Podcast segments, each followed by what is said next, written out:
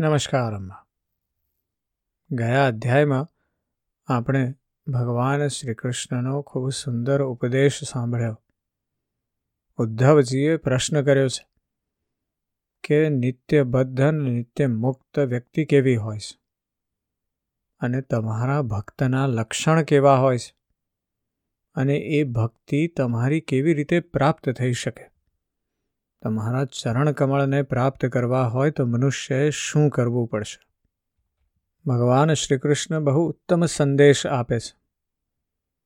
એ કહે છે કે જ્યાં સુધી તમારી અંદર પોતે કરતા છો એવો ભાવ રહેશે, ત્યાં સુધી તમે બધા જ રહેવાના છો. મુક્ત થવું હોય તો સમજી લો કે આ બધું મારું જ સ્વરૂપ છે. મારું જ મને હું જ અર્પણ કરી રહ્યો છું. પણ આમાં તમે કોઈ નથી. અને એટલા માટે ભગવાન બહુ સુંદર રીતે સમજાવે છે કે હું પણાનો ભાવ છોડી દો અને ભગવાનમાં એકાગ્રચિત નિષ્ઠાપૂર્ણ ભક્તિ કરો. ભગવાન કહે છે કે સત્સંગ અને ભક્તિ યોગ આ બંનેનું અનુષ્ઠાન કરતા રહેવું જોઈએ. એના સિવાય સંસાર સાગરમાંથી પાર થવાનો કોઈ બીજો ઉપાય જ નથી. અને ભગવાન પછી ઉદ્ધવજીને કહે છે કે હું તમને બીજી અત્યંત ગોપનીય, પરમ રહસ્યની વાત કરીશ. અને એ રહસ્યની વાત આજે આપણે સાંભળવી છે. ભગવાન શ્રી કૃષ્ણ કહે છે, પ્રિય ઉદ્ધવ, સત્સંગનો મહિમા ખૂબ અદ્ભુત છે. આ ખૂબ જ શ્રેષ્ઠ સાધન છે. મારો ભક્ત જે રીતે સત્સંગ દ્વારા મને પ્રાપ્ત કરી શકે છે, એવું બીજું કોઈ પણ સાધન નથી. આ જે યોગ, સાંખ્ય, ધર્મ, સ્વાધ્યાય, તપ, ત્યાગ ઇષ્ઠાપૂર્ત યજ્ઞ, યાગ અને કુવા, વાવ વગેરે કરાવવાનું પુણ્યકર્મ. દક્ષિણા, વ્રત, યજ્ઞ, વેદોના રહસ્યમય મંત્રો, તીર્થ, નિયમ, યમ વગેરે જેટલા પણ સાધનો છે. તેમનાથી એટલી સરળતાથી મારી પ્રાપ્તિ થતી નથી, જેટલી સત્સંગથી થાય છે. કેમ કે સત્સંગથી બધા પ્રકારની આસક્તિ નષ્ટ થઈ જાય છે. આસક્તિ નાશ થવાથી ભક્તની મારામાં ભક્તિ પ્રબળ થાય છે અને તે મને સહેલાઈથી પ્રાપ્ત કરી લે છે. હે નિષ્પાપ ઉદ્ધવજી, પ્રત્યેક યુગમાં સત્સંગ દ્વારા જ દૈત્ય રાક્ષસ પશુ પક્ષી ગંધર્વ અપ્સરા નાગસિદ્ધ ચારણ ગુહ્યક અને વિદ્યાધરોને મારી પ્રાપ્તિ થઈ છે. મનુષ્યોમાં વૈશ્ય, શુદ્ર, સ્ત્રી અને અંત્યજ વગેરે રજોગુણી, તમોગુણી પ્રકૃતિના અનેક જીવોએ મારું પરમપદ પ્રાપ્ત કર્યું છે. વૃત્રાસુર પ્રહલાદ વૃષપર્વા બલિ બાણાસુર મયદાનવ વિભીષણ સુગ્રીવ હનુમાન જાંબવાન ગજેન્દ્ર જટાયુ તુલાધાર વૈશ્ય ધર્મવ્યાધ કુબ્જા વ્રજની ગોપીઓ યજ્ઞપત્નીઓ અને બીજા લોકો પણ સત્સંગના પ્રભાવથી જ મને પ્રાપ્ત કરી શક્યા છે. તે લોકોએ ન તો વેદોનો સ્વાધ્યાય કર્યો હતો કે ન વિધિપૂર્વક મહાપુરુષોની ઉપાસના પણ કરી હતી. એ જ રીતે તેમણે કોઈ વ્રત તપ પણ કર્યું ન હતું. બસ માત્ર સત્સંગના પ્રભાવથી જ તે મને પ્રાપ્ત થઈ ગયા. ગોપીઓ, ગાયો, યમલાર્જુન વગેરે વૃક્ષ, વ્રજના હરણાઓ વગેરે પશુ, આ સઘળા ભાવના દ્વારા જ મને પ્રાપ્ત કરી શક્યા. આ ઉપરાંત કાલીય નાગ જેવો મૂઢબુદ્ધિ પણ મને પ્રાપ્ત થઈ ગયો. આવા આવા બીજા કેટલાય પણ છે. જેમણે માત્ર પ્રેમપૂર્વક ભાવ દ્વારા જ અનાયાસે મારી પ્રાપ્તિ કરી લીધી અને કૃતકૃત્ય થઈ ગયા. ઉદ્ધવ, મોટા મોટા પ્રયત્નશીલ સાધકો, યોગ, સાંખ્ય, દાન, વ્રત, તપ યજ્ઞ, શ્રુતિઓની વ્યાખ્યા, સ્વાધ્યાય અને સંન્યાસ વગેરે સાધનો દ્વારા મને પ્રાપ્ત કરી શકતા નથી. પરંતુ સત્સંગ દ્વારા હું ખૂબ જ સુલભ થઈ જાઉં છું. ઉદ્ધવ, જે સમયે અક્રૂરજી બલરામ ભૈયા સાથે મને વ્રજમાંથી મથુરા લઈ આવ્યા. તે સમયે ગોપીઓનું હૃદય અત્યંત પ્રેમને કારણે મારા અનુરાગના રંગમાં રંગાયેલું હતું.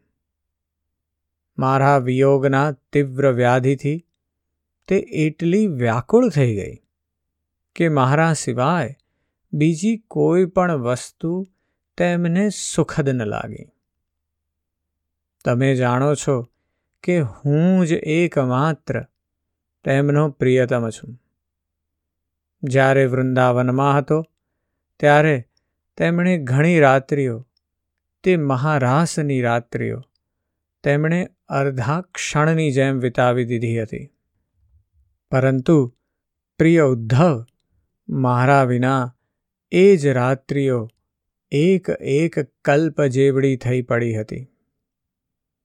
તે ગોપીઓનો મારામાં એવો અતૂટ પ્રેમ હતો અને તેમની બુદ્ધિ મારામાં એવી સ્થિર થઈ ગઈ હતી કે મારા સિવાય અન્ય કાંઈ પણ તેમની સ્મૃતિમાં રહ્યું નહીં.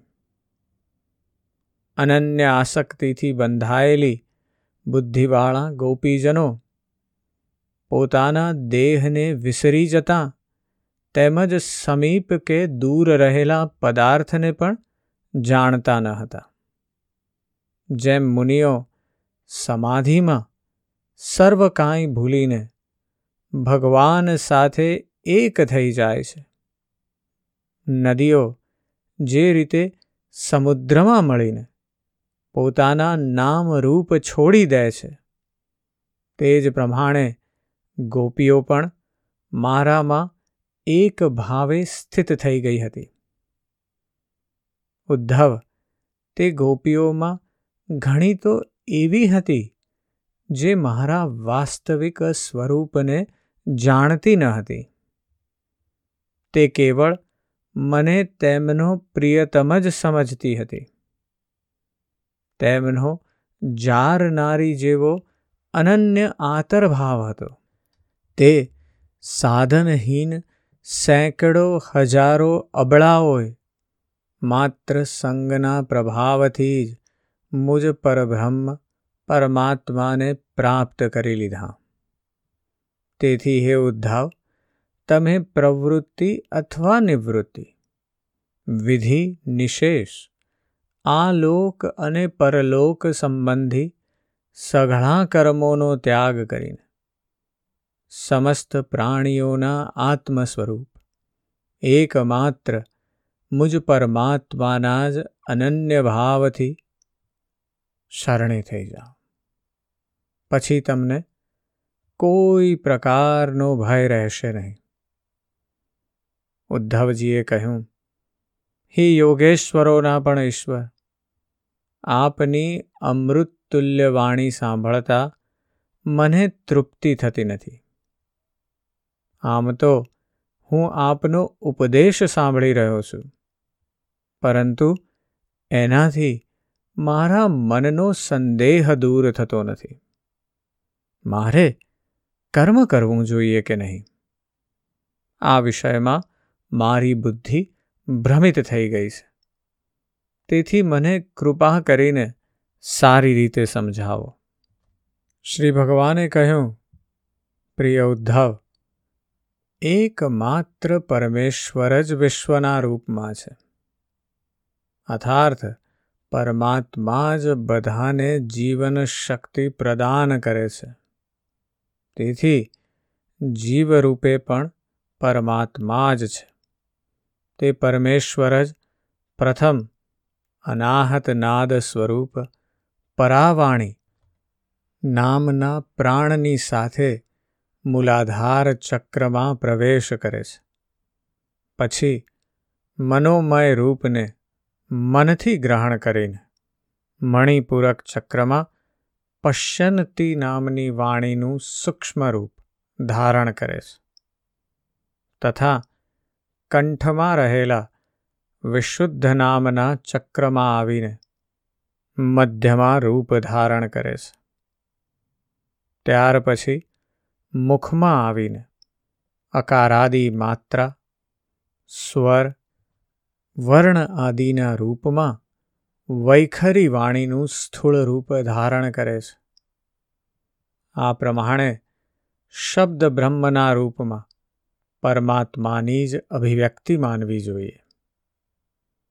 જે પ્રમાણે આકાશમાં અગ્નિ, ઉષ્મા અને વિદ્યુતના રૂપમાં સ્થિત છે.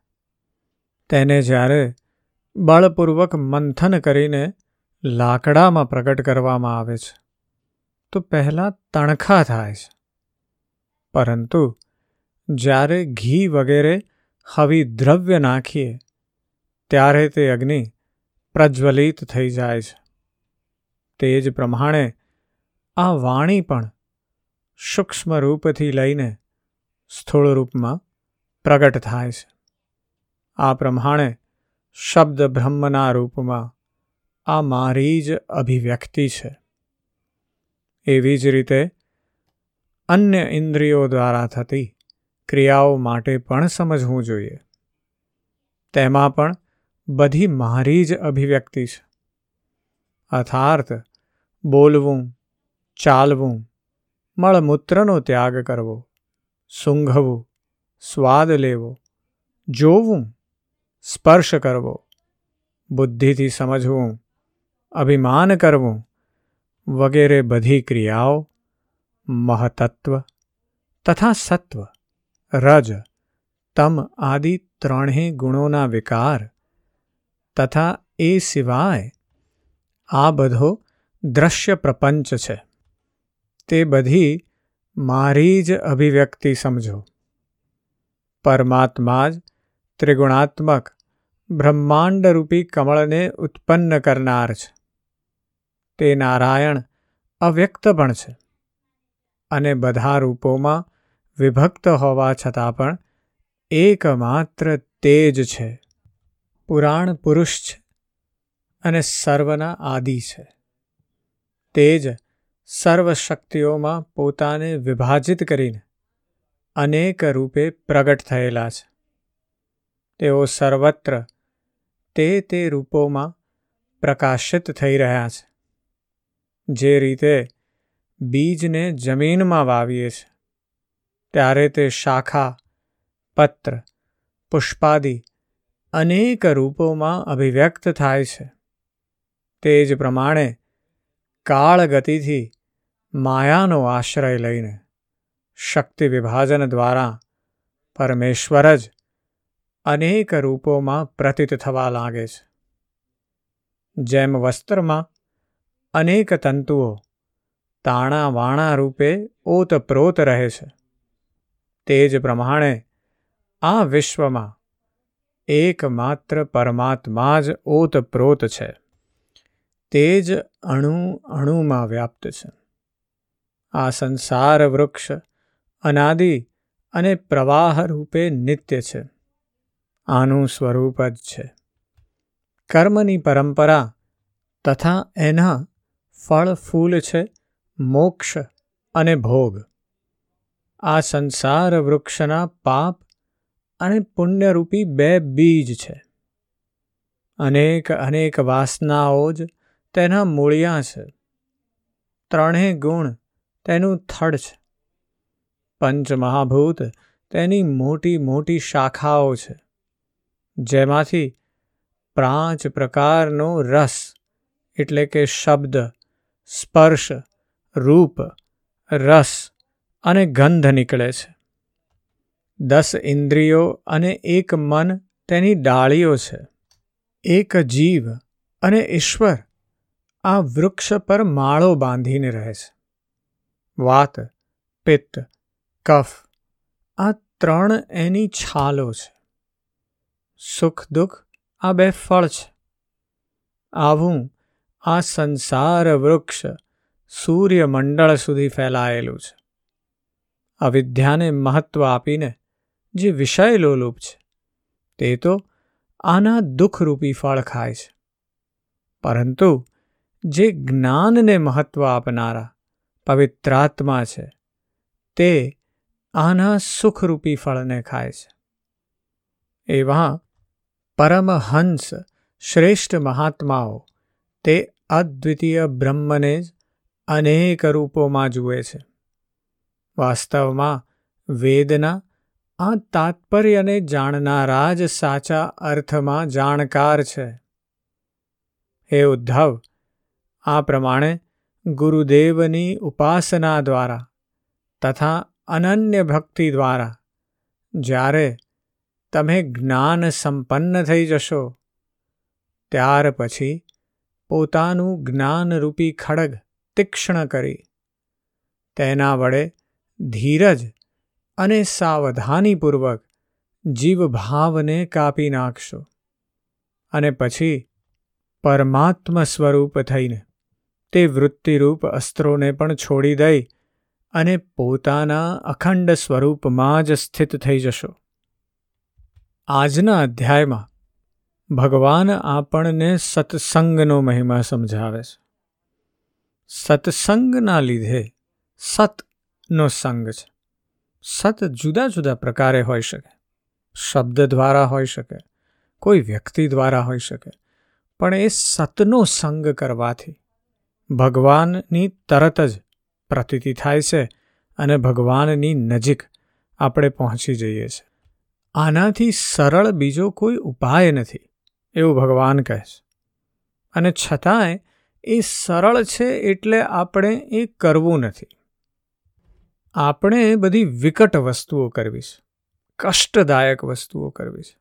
ભગવાન આપણને સરળ, સીધો માર્ગ દેખાડે છે. પણ આપણે જાતે ઉઠીને કંટક માર્ગ શોધી કાઢીએ છીએ અને પછી ત્યાં જઈએ છીએ અને પછી કહીએ છીએ કે હવે આ અઘરું છે. પણ અઘરું તો આપણે જાતે કર્યું છે. મહત્વની વાત એ છે, મર્મની વાત પણ એ જ છે. અને ભગવાન પોતે કહે છે કે કર્મ ત્યાગ કેવી રીતે કરવો? આપણે જ્યારે આવો કંટકમય માર્ગ લઈએ, ત્યારે આપણને ઈશ્વરની પોતાની માયા પ્રપંચ રૂપે પ્રતીત થાય છે. અને આ પ્રપંચના અધ્યાસને કારણે આપણને અનાદિ અવિદ્યાથી કરતાપણાની ભ્રાંતિ થાય છે કે હું કરી રહ્યો છું. અને પછી આ કરો અને આ ના કરો. આવા પ્રકારના વિધિ નિષેધનો આપણને અધિકાર થાય છે. અને ત્યારે અંતઃકરણની શુદ્ધિ માટે કર્મ કરો એવી વાત કહેવામાં આવે છે. જ્યારે અંતઃકરણ શુદ્ધ થઈ જાય ત્યારે એવું કહેવામાં આવે છે કે ભક્તિમાં વિક્ષેપ નાખનારા કર્મો પ્રત્યે આદરભાવ છોડીને દ્રઢ વિશ્વાસથી ભક્તિ કરો. પણ એકવાર તત્વજ્ઞાન જો પ્રાપ્ત થઈ ગયું, પછી કોઈ કર્તવ્ય શેષ રહી જતું નથી. ભગવાનનો આ જ અભિપ્રાય છે. ભગવાન કહે છે કે કર્મ જે કરવાનું છે, મારી તરફની ભક્તિથી કરો. અને એ કરવાનો સરળતમ ઉપાય છે સત્સંગ કરો. અને સત્સંગ કરશો તો મારી પ્રાપ્તિ જરૂરથી થઈ જશે. આના વિશે આજે ખૂબ ચિંતન કરજો. આજે બસ આટલું જ. જય શ્રી કૃષ્ણ.